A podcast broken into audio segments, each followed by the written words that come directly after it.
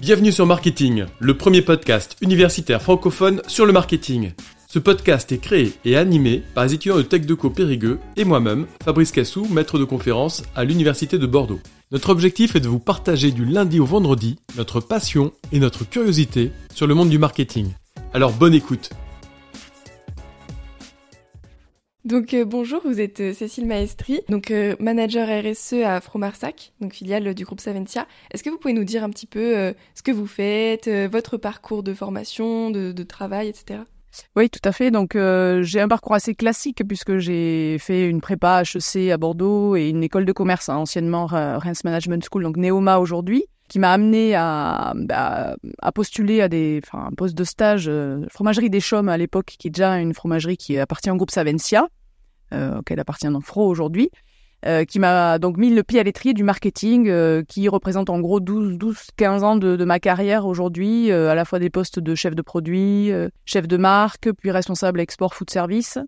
Et enfin, j'ai pu, après davantage travailler à l'international sur des projets d'innovation. Et depuis deux ans, je suis donc, voilà, comme vous le disiez, manager RSE donc ça a été un souhait euh, de ma part de changer euh, un peu de, métier sans pour autant bouger géographiquement, puisque pour des contraintes personnelles, euh, voilà, je suis pas mobile. Mais c'est un tout nouveau métier, en effet, la RSE, alors qui, qui a été initié il y a quelques années déjà chez Fro, donc qui est la responsabilité sociétale de l'entreprise, donc qui fait l'objet de cet entretien aujourd'hui. Est-ce que vous pourriez nous parler d'une journée type pour vous, si vous en avez une? Alors journée type, non, typiquement, on peut pas dire qu'il y a une journée type.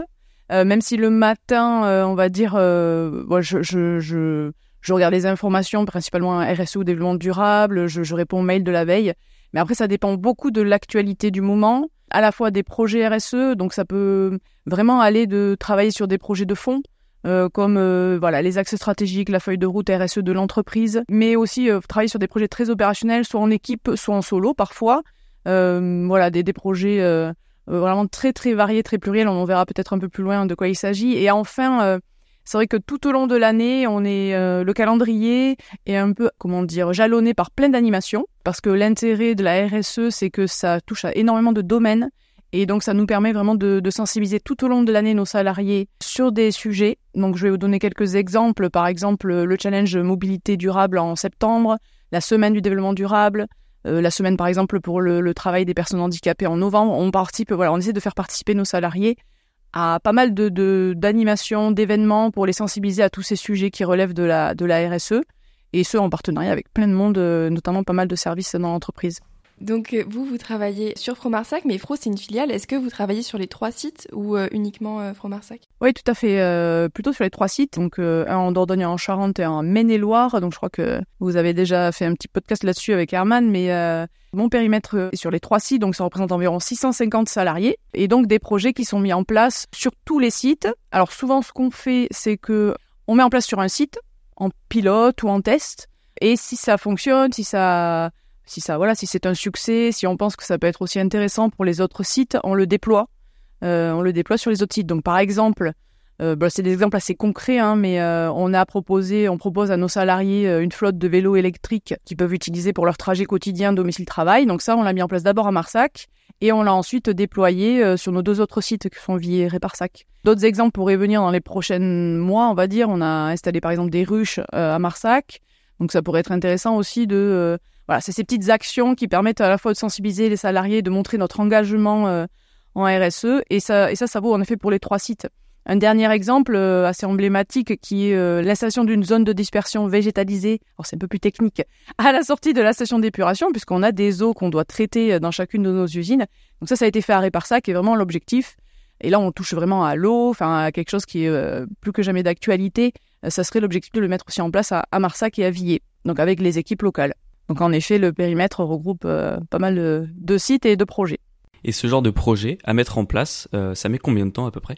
Ah, ça, ça dépend vraiment de voilà des domaines, mais euh, bah, par exemple l'installation des ruches, ça, ça prend deux trois mois en gros, et ça implique des apiculteurs salariés, donc ça c'est super impliquant.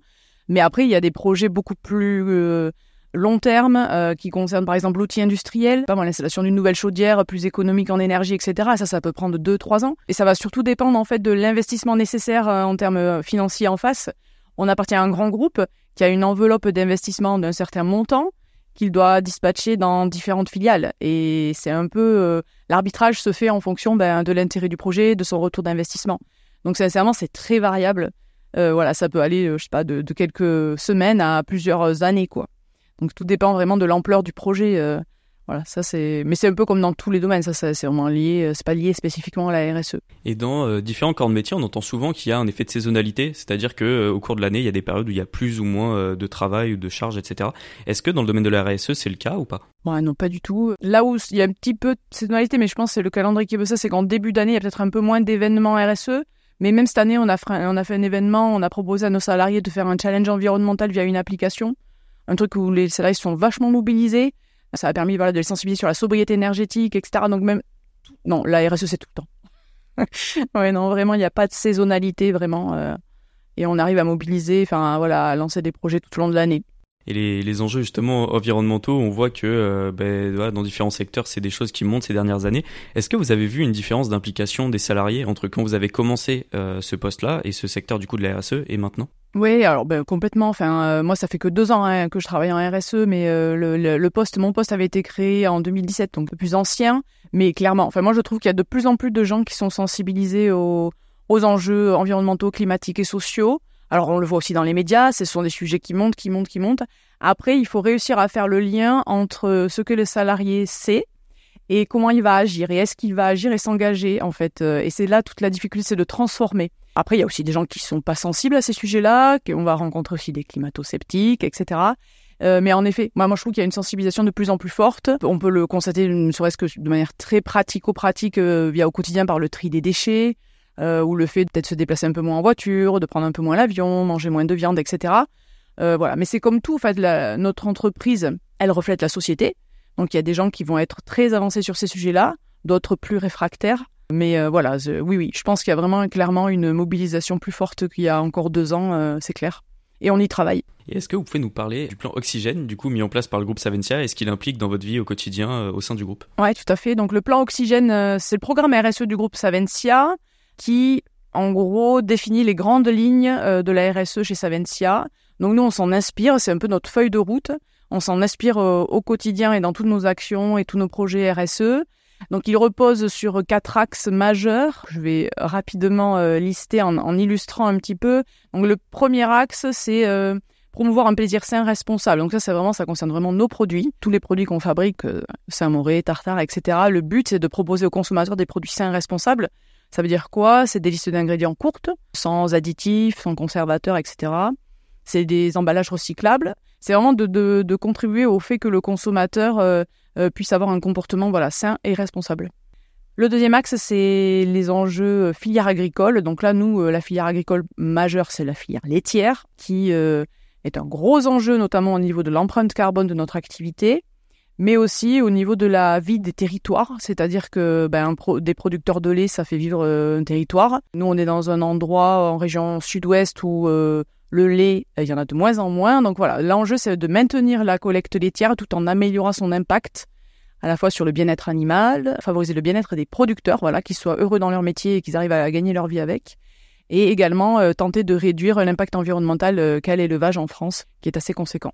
Le troisième pilier, c'est l'empreinte environnementale. Donc là, on est plus sur l'empreinte environnementale de nos sites de fabrication, donc c'est-à-dire euh, limiter nos consommations d'énergie, d'eau, mieux trier et valoriser nos déchets, quels qu'ils soient, et c'est aussi l'empreinte environnementale de nos salariés dans leurs déplacements, par exemple. Donc là, l'idée, voilà, c'est de, s'améliorer pour avoir un impact de moins en moins négatif. Et enfin, bien, un nom des moindres, c'est le bien-être des salariés. Donc là, c'est vraiment de promouvoir avant tout d'abord la sécurité, c'est notre euh, priorité numéro une au sein du groupe Savencia et donc chez Fromarsac. Voilà, la sécurité des hommes et des femmes, on vient pas au travail pour se blesser, se faire mal, etc. Donc le but, c'est d'assurer la sécurité. Et aussi au-delà, euh, la santé, euh, la santé mentale aussi, c'est important. Favoriser la formation, permettre l'évolution des salariés. Et enfin, des sujets comme euh, égalité professionnelle, des projets sur l'inclusion, aussi des projets de solidarité.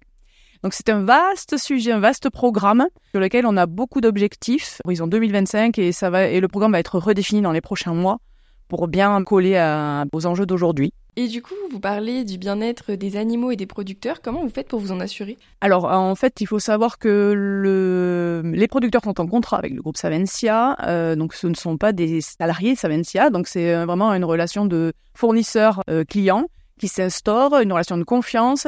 Et le but, c'est d'impliquer davantage les, les, agriculteurs dans cette mutation euh, et également euh, favoriser le bien-être des animaux. Alors, les agriculteurs, les producteurs, ils ont vraiment pour intérêt que leurs vaches aillent bien parce que plus elles vont, mieux elles vont, plus elles euh, donnent de lait. Donc le, le truc, c'est qu'on met en place en fait euh, des diagnostics sur les exploitations pour euh, voir en fait où, où en est le, producteur en termes euh, voilà impact environnemental de, sa, son exploitation, comment vont les, les, animaux, etc. Et en fonction de ce diagnostic, on lui élabore, on élabore avec lui un plan d'action et il va choisir de là où il va vouloir agir. Voilà. Euh, est-ce que ça va être favoriser la biodiversité? Est-ce que ça va être, je sais pas moi, éviter les maladies de ses vaches au maximum, etc. Donc en fait, il y a tout un, une, filiale qui est dédiée à ce sujet-là, qui est Saventia Ressources laitières, avec laquelle on travaille en, étroite collaboration. Et voilà, c'est vraiment d'engager les, producteurs euh, sur ces sujets-là, euh, leur faire signer des chartes bien-être animal, etc., tout en les aidant financièrement, si possible, euh, pour aller euh, dans ces projets-là. Et donc ces actions, du coup, vous les réalisez avec absolument tous les fournisseurs du groupe Saventia? Alors, euh, déjà au niveau des producteurs, c'est pas encore tous les producteurs qui ont fait ce diagnostic-là. L'objectif, c'est d'arriver à 100% en 2025. Et ensuite, on essaie de travailler aussi étroitement avec euh, les fournisseurs, oui, euh, d'emballage, par exemple, les fournisseurs d'ingrédients. On a tout un... Nos parties prenantes sont très nombreuses. On appelle parties prenantes vraiment tous les partenaires avec lesquels on interagit au quotidien. Et oui, oui, l'idée, c'est de, faire aller tout le monde dans le même sens et de travailler avec eux sur des projets durables et bénéfiques pour la société de demain. Et est-ce que vous pouvez nous parler, s'il vous plaît, du concept Positive Food du groupe Saventia, justement? Oui, tout à fait. Alors, Positive Food, c'est vraiment un, voilà, un programme qui a été défini par le groupe qui a pour but de faire de l'alimentation quelque chose de positif, de pas euh, en faire quelque chose d'anxiogène, c'est-à-dire euh, je mange mal, etc. Non, l'idée c'est de voilà faire quelque chose de positif, d'aller vers plus de naturalité, vers plus de flexitarisme. Donc flexitarisme, c'est-à-dire euh, mélange, manger peut-être un peu moins de viande, mais en tout cas mélanger davantage euh, voilà, il avoir une alimentation équilibrée tout simplement. Et le groupe a défini cette, ce programme en fait dans le sens où euh, voilà, le but c'est pas de mettre une note sur un produit, euh, c'est vraiment de voir l'ensemble de son alimentation tout au long de la semaine. Euh, l'idée c'est pas de dire je vais pas manger euh, de tartare parce que c'est trop gras. Non, l'idée c'est que je peux en manger de temps en temps, soit assez souvent d'ailleurs, mais aussi dans des recettes, par exemple associées à des légumes. Par exemple, voilà. Donc, ça se traduit sur le site qui veut du fromage.com, hein, qui est le site qui promeut un peu nos marques, etc. Il y a plein de recettes, en fait, flexitariennes qui permettent d'associer les fromages avec des légumes ou des fruits aussi. On essaie aussi d'inciter, enfin, en tout cas, d'amener les consommateurs à consommer nos produits à tous les moments de la journée. Voilà, c'est une façon aussi de, de varier les plaisirs. Et enfin, euh, dans ce programme Positive Food, il y a aussi toute une dimension anti-gaspillage puisque l'idée c'est de, enfin il faut savoir qu'il y a 30%, un tiers à peu près de, des aliments, des, des, produits qui sont gaspillés dans le monde. Donc le gaspillage c'est énorme parce que ça a permis, enfin ça, ça, ça, ça nécessite des ressources pour fabriquer et en plus après ça nécessite de le recycler ou de le valoriser derrière. Donc c'est vraiment un gros consommateur d'énergie. Et donc par exemple on est associé à Too Good To Go, donc qui est une, euh, voilà que vous connaissez certainement, qui est une application qui permet en fait de, de, de récupérer des paniers anti-gaspi et l'objectif, c'est d'expliquer aux consommateurs que c'est pas parce qu'un produit a dépassé sa date de durabilité minimale, date de péremption en quelque sorte, qu'il est plus bon. Donc on demande aux consommateurs de faire preuve de bon sens, de voilà, de sentir, d'observer le produit, de le goûter, et s'il est encore bon, ben, il n'y a pas de risque pour la santé, on peut encore le consommer. Ça c'est vraiment important en fait d'amener le consommateur à, à comprendre ce genre de choses pour moins jeter. Et ça fait partie aussi du programme euh, Positive Food. Et Too Good To Go, du coup, vous faites de la prévention, de l'information, ou est-ce que vous travaillez aussi avec eux dans le sens où euh, certains fromages, vous les revendez par le biais de cette application-là, justement? Ouais, alors on se contente pour l'instant de faire, euh, ce qui est déjà pas mal, hein, tout un programme de sensibilisation, euh, d'information aux consommateurs. On travaille aussi avec d'autres industriels, notamment sur tout, tout, le volet logistique, parce qu'il y a aussi pas mal de gaspillage parfois au niveau logistique. Donc voilà, donc il y a pas mal de projets en ce sens, des projets aussi de communication euh, plus corporate, par exemple, mais on n'est pas allé encore jusqu'à proposer nos produits dans les paniers. Euh, on est sur des produits frais, il faut, une, ça demande une logistique particulière, donc c'est un peu plus complexe à mettre en place, mais euh, c'est en projet.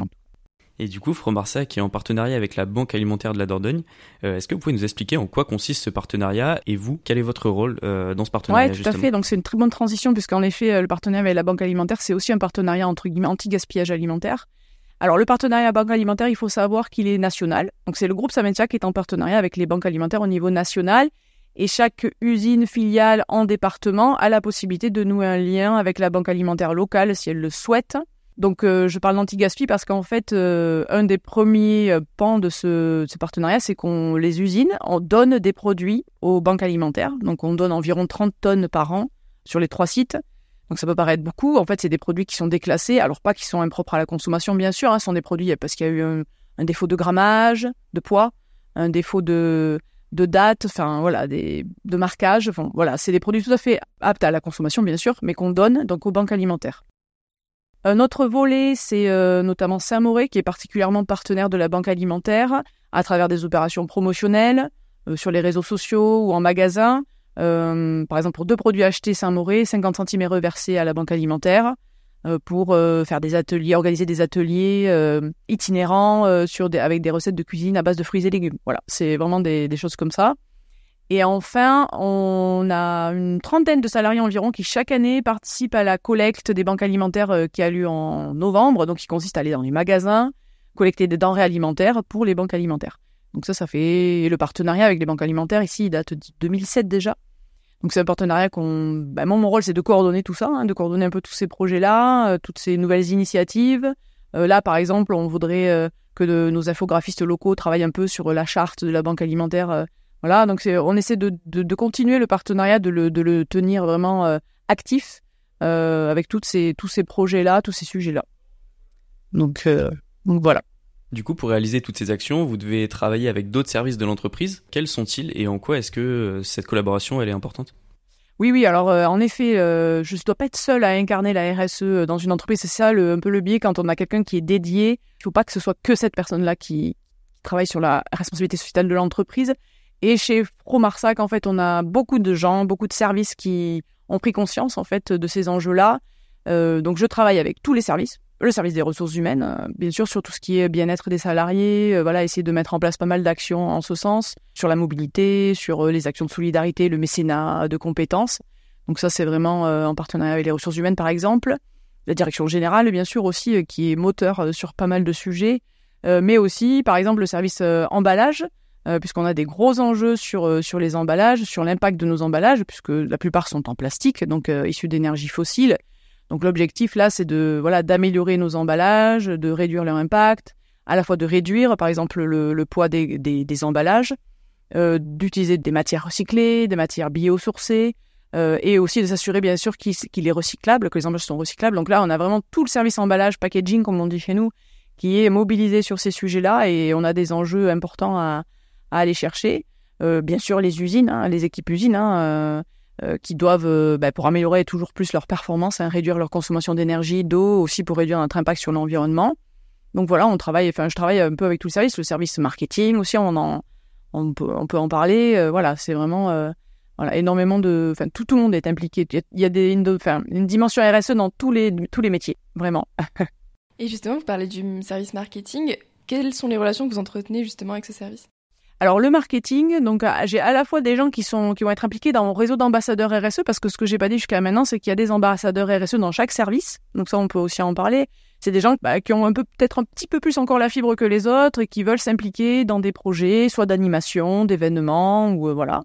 Et donc au service marketing, voilà, j'ai déjà euh, deux personnes qui sont impliquées euh, de cette façon-là. Ensuite, au niveau du marketing, en fait, ce qui est important, c'est voilà, moi parfois j'interviens dans des réunions ou des comités de pilotage sur des nouveaux projets pour soit apporter euh, ben, ma vision un peu extérieure, euh, soit euh, apporter des, notions réglementaires.